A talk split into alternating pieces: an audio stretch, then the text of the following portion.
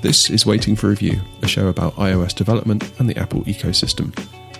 From the UK, I'm Dave Knott, and joining me from New Zealand is Dave Wood. Just reading some reviews actually of the 13 inch MacBook Pro. Just seems odd what they've done. I guess to hit price point, but yeah. That's a funny one. It sort of, sort of feels very much like they've updated it just to sort of get rid of the keyboard complaint, give it a bit of a bump. And it's, it's quite a bit of a bump in some places.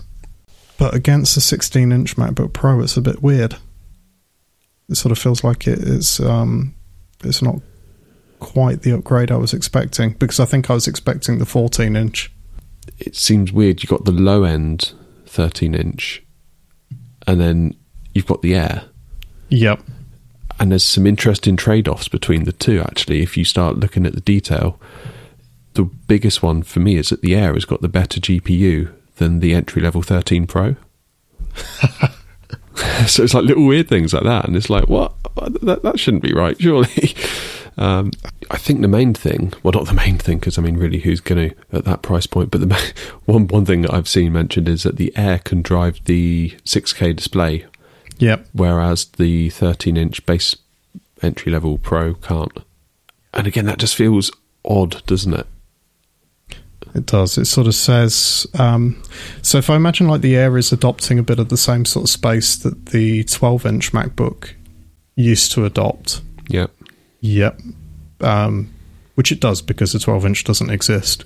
Uh, then what you've got there is you've got a subset of users that have the Air because it is so light and it is so portable, but they are otherwise um, they're not necessarily interested in the the overall grunt of the MacBook Pro, uh, but they would really love a really nice monitor.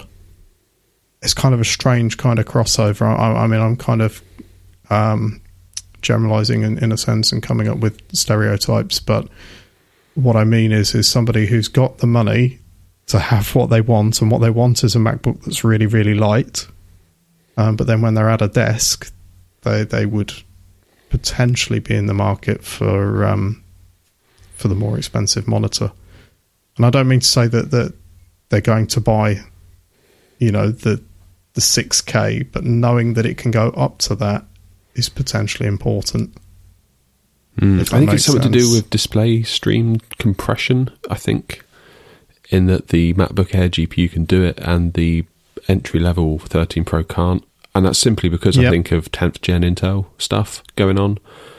That makes sense because the base 13 Pro is still on 8th gen um, Intel chips, which seems a little bit weird. Again, like that's going back a bit, isn't it? Now, um, yeah, I wouldn't be interested in the base. No, but then to go to Just, the next level up, to get the 10th gen stuff and the better graphics, and you, you, I think the starting price is like seventeen ninety nine, and at that, at that, point, that's like, wow, that's a lot of money for for a thirteen inch MacBook.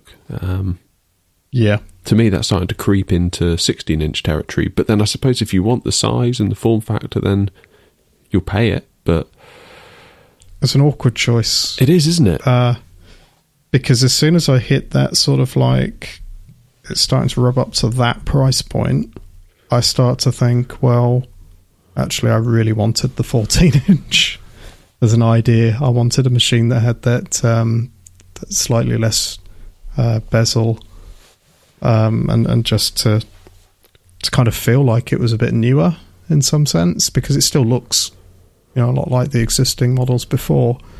Yeah.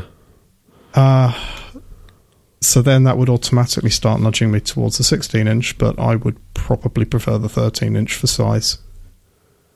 Um, yeah, it's an awkward choice. Uh, if I was in the market right now for buying a new machine, I would probably be thinking, well, do I hold on? Do I wait?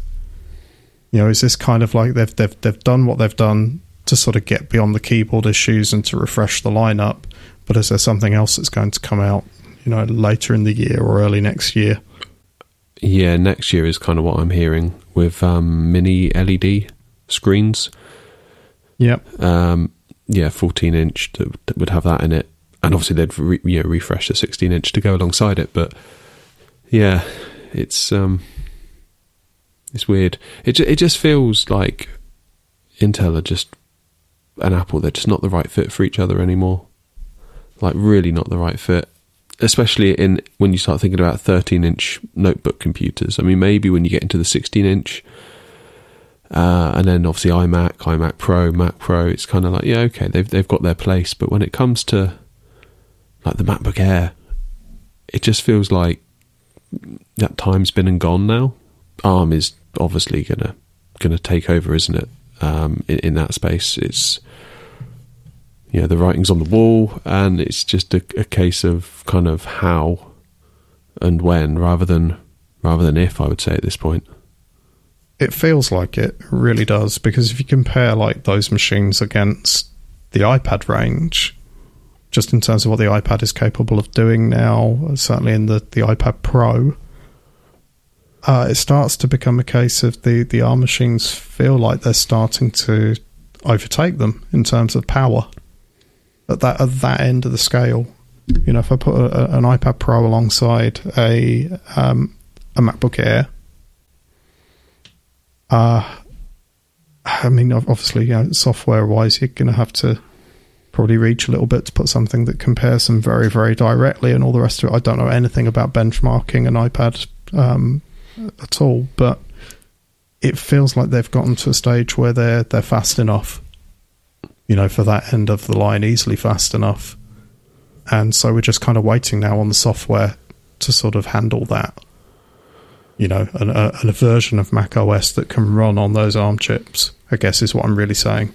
Yeah. Yeah, and, and no doubt it's existed for a long time. I think it's the everything else, isn't it, that has to sort of be able to to come along for the ride, as it were. And I, yeah, I don't know. I keep thinking, is this the year at Dub Dub that we're gonna mm-hmm. we're finally going to be told? Because you know, you listen to all the leakers. It seems like 2021 is when they expect devices to ship.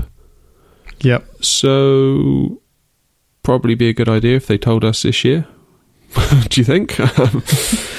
Uh, Unless they if don't it's need going to. to. impact, yeah, I was going, that's that's the thing. Do they need to? And and I feel like the answer to that is yes, but perhaps slightly no. it's sort of like a and it depends. Um, I think to articulate that better, what I mean is that I feel like there's going to be a route here where if your app is in the App Store um, so it's in the Mac Mac App Store. And if you've adopted sandboxing, and if you are tick all the boxes in terms of compiling um, with bitcode, that side of things, uh, then I feel like the answer is that it may not even matter. You know, if Apple bring out um, an ARM-based Mac next week, your app in the App Store in combination with, with all of those factors could potentially be just available in that App Store for that device. Um, and that might be a bit of a jump. There might be one or two steps that I'm missing inside of that, but that feels to me like a very Apple way of doing it. You know, if you're already doing this, this, this, and this that plays inside of our walled garden, things are great you know you don't need to worry and and that feels like that might be sort of the the general developer message that would come out of dub dub this year if they're going to communicate it mm-hmm. to me that that sort of feels like it would be very much a case of going um just just do what we recommend and this is what we rec- we recommend and then when the day comes you'll already be there and what that'll create then is this big push of apps trying to get themselves into the Mac App Store we might have another six to nine months before those ARM devices hit. Um, in the meantime, it's this big boon to Mac OS in terms of, of, of people bringing their apps into that app store and potentially see some sideways movement in terms of all the efforts that have been made with Catalyst, um, so UIKit on the Mac and that sort of thing, which then means that maybe we see some bleed over into iPad versions of those apps. It's a sort of move that you know if they're going to kind of nudge developers at all, to me it kind of feels like that would be the the positive move. You know, it's okay, you've got to do all this work, but here's the payoff. You know, you're then Yeah. ready on day one for these devices, and I'll, you know, depending on the app, of course, there might be some sideways benefits of being on iOS as well on, on iPad OS. Do you think that, could sort of lead to a, a more iPad-y feeling Mac when all said Yeah. and done? I, I, I feel it could. Um, I, I would start to wonder what the real distinction is after a point, uh, but in in other ways, no, because you would still, I would imagine, on an ARM-based Mac, you would still be able to install stuff outside of the Mac App Store. It's just that the route for that software to be available on day one is perhaps not there. You know, not in the same way, or it would re- would require um, some level of, of compilation with a beta over on an x86 Mac that is chucking out the ARM based binaries. Hmm. It wouldn't surprise me Uh, if their pitch is somewhere along the lines of we've studied customers of our MacBook Air and we've actually found that they only install X amount of apps and they're so happy with the out of the box experience they don't need too many more apps and the apps they do use they mostly get from the Mac App Store. Yep. And I wonder whether that'll be some kind of there'll be some kind of story or narrative there that they try and go into. Um, I don't know. Possibly. I, I kind of feel mixed about it in a way because I one part of me is like, and before I got my 16 inch, I was like, yeah, bring it on. Like ARM, can't wait. It's going to be amazing. Just all the things they could do if they own the whole stack from silicon all the way up through to you know the application layer. Um, just think of what they could do in terms of optimizations at the silicon level. I mean, they could even optimize if they wanted to, maybe for like Swift compilation or, or, or who knows what. Yeah. Um, really set themselves apart. And then I get this 16 inch MacBook and I start booting into Windows quite a bit to game, and I'm like, oh, I wouldn't be, I just wouldn't be able to do this if they moved to ARM. Probably not, no. No, um, which is actually a massive benefit I'm getting from this machine at the moment. I, I didn't expect to, um, but you know, here we are. so, yeah, it, it, I feel less keen for it now. Oddly, um, and I'm less keen for a Mac that comes out the other end that isn't is in any way a, a diluted Mac experience. Uh, because then, like you say, why why are we not all just buying iPads at that point? Yep. So I feel like on that basis, if we're going to retain the Mac as the Mac as we know it, albeit fine, we won't be able to boot into Windows, you know, big deal. Um, but to keep the Mac as the Mac as we know it, I kind of think there's got to be more to it than just, oh yeah, we've just recompiled all your stuff on our App Store servers and now it will be available. I kind of feel like they need to do more, and therefore we need to be told. And Yeah. it seems like you know Dub Dub would be the obvious time to do that if devices are going to ship next year. But then with the whole like COVID thing and Dub Dub being in a new format, I don't know. Would they maybe not do it this year because of that? I think they'd be more concerned about um, their own developer resourcing and how they would support the transition, you know, regardless of whether dub dub's physical or remote or or what.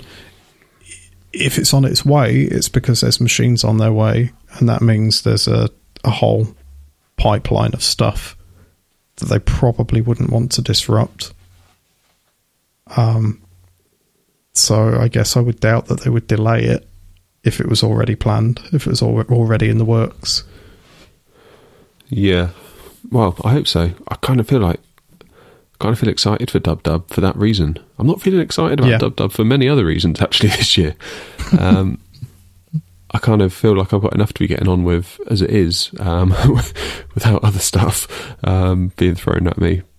But I just really want to see how this shakes out, and I really hope it starts this year. I really do, because you know, I mean, I love the 16-inch MacBook.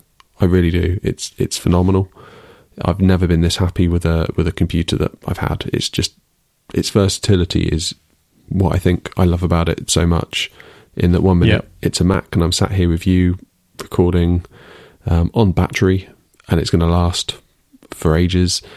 And then I can just plug it in at my desk, and I've got a, a gaming PC um, for all intents and purposes. And I, I just love that about it. But if they go ARM, I could see my next Mac perhaps being something more along the lines of the 13 inch Air slash Pro with an ARM chip in it. Yep. I really could, especially if there's And then- some benefit for developers, and you know if they you know chuck a thing on a slide saying, "Oh, hey, an Xcode compiles really quick on our ARM chips because guess what, our chip, our software, our OS, it all runs like magic." So, you know that would be all it would need really to to convince me. And then for my gaming, I guess I'll just build a tower or something like that. Yep. Um, so yeah, it kind of feels I kind of feel in a funny position, like I've dumped all this money into a 16-inch MacBook. Um, actually, gotten quite into the whole Windows side of things, which I still feel conflicted about, despite the fact I only use it as a game launcher. It still feels a little bit icky, sort of booting it up into Windows. Um, Yep. Probably should get over that at some point, but um, yeah, it's. Uh, I don't know. Are these MacBooks like the last of their kind? You know, especially the 13-inch ones that we're seeing now. Feels like it. The 13 inch, especially. Um, yeah. I, I just, um, I don't know. I think that's what makes me so curious to find out about um, the ARM transition and to have something explained by Apple and, and to have some sort of basic kind of roadmap for it. Because even if we find out, like, okay, there's a there's a shift towards setting all of these preconditions to enable day one for ARM to be smooth, even if that's the only bit of message and there's no insight into what those machines look like, at least we'll know that there's a transition. We'll know there's something sort of coming in that direction. And, and it feels, for me, I know I've anticipated this now for at least two or three years. You know, we've we've talked about it a lot on this show before. I remember the um, the big rumor um, is it maybe two two and a half years ago? Oh, not the Slashdot Uh, thing. Yeah, the thing that was, Yeah. um, and it described the, the, the ARM based Mac, and it described it in a way very similar to what I've described just earlier on in terms of it being um, an App Store only device, um, and all these other bits and bobs. And every so often, I feel like actually what we've got now on iPad with iPad OS is kind of that in some ways, or it's nearly that. You know, it's not a desktop experience, but it's, it's starting to get closer to it. And so I'm excited. You know, I, I kind of want to see which bits of that rumor bear out to have been correct because that gives you an idea of pipelines and timelines and things. You know, they were looking at that then, and now we've got this aspect of it here in iPad, and we've got this other aspect of it going on in Macs here. And yeah, I'm kind of excited to sort of see the circle close on that rumor and you know see what what pops out in in real life. Because yeah, it sort of feels like these things take a long time um, to actually sort of come through. Um, so it'd be nice to kind of kind of get get to the other end of the story on that one.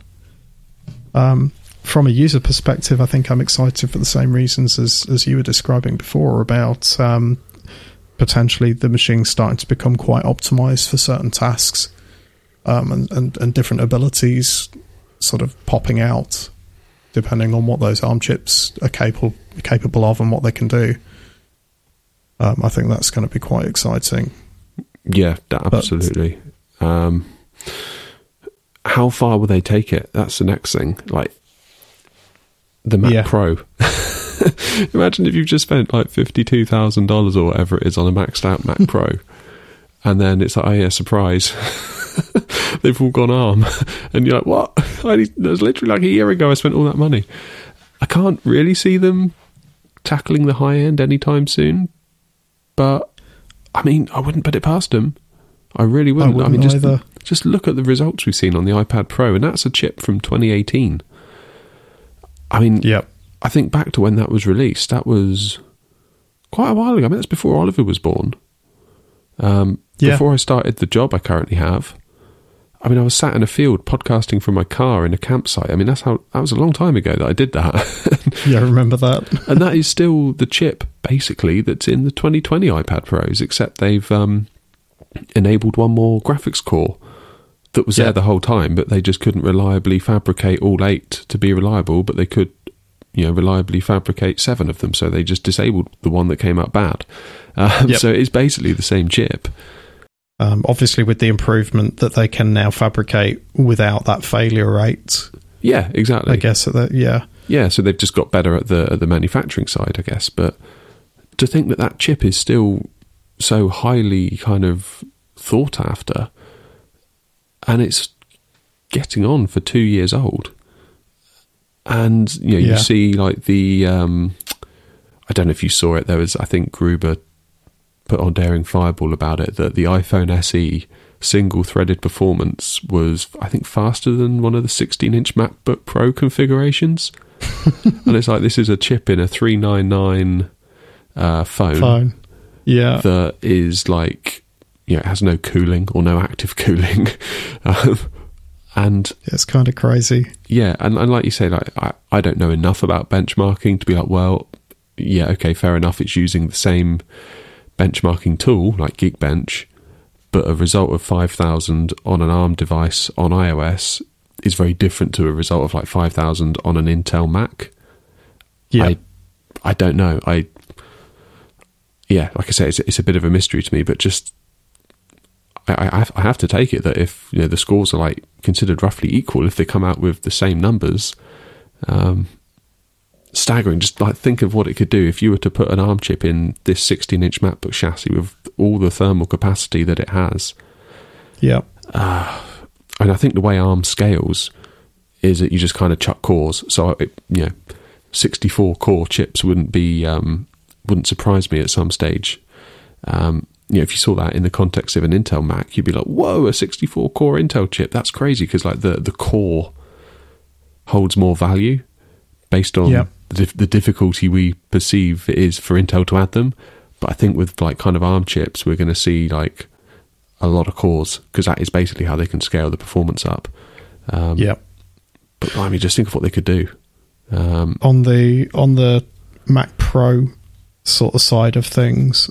I kind of imagine a situation where, yeah, you've got those multiple cores, but also you potentially have a situation where they are more energy efficient depending on how they tune them, what they do with them, and all of that side of stuff. You know, the, the, the power saving side of ARM kind of comes in. And I wonder if that's going to be a factor. So then you've got, um, you imagine you've got Mac Pros running as servers, or you've got a Mac Mini server farm, and all of a sudden the, the, the benefit of, of having this machine is that you're saving X percent in electricity bills. You know, which could yeah. count for a lot depending on what the the group of machines that you've got are doing. You know, this this could be quite a big selling point, or certainly an upgrade kind of nudge. You know, when the time comes, it's sort of a case of well, we can replace with all of this kit, and we get this benefit on the other side. Um, that would be an argument as well for for Mac OS to continue being open in terms of um, you know a command line and configuration where you can install whatever software that you want to install on it. Um, that would be a an argument for that side of macOS to to remain in those situations. And yes. I, I, really don't feel like that's going to poof out of existence with this. I think that's going to be there still. I feel like it shouldn't because uh, otherwise it's like, yeah, why? What is the Mac at that point? Yeah. That's kind of like why I gravitate more towards Mac OS than I do iPad OS is that kind of that openness is that I can sort of crack open the terminal and get at it, you know? Um, yeah. I mean, both have got their place. Don't you know? I'm, I'm not taking sides here. I, I, completely understand where both are appropriate. But for me, like I say, I've got this new iPad Air in the house, and I just don't know what to do with it. Like, I've got no real need besides web browsing. I'm like, well, yeah, it doesn't do any of the things I want it to do, and, and the Mac does. Um, so I, I, really, really um, hate to see the Mac be diluted by any amount in any sense as a result of this.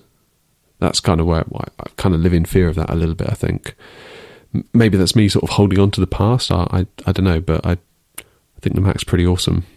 I, I wouldn't really want to see it see that go away.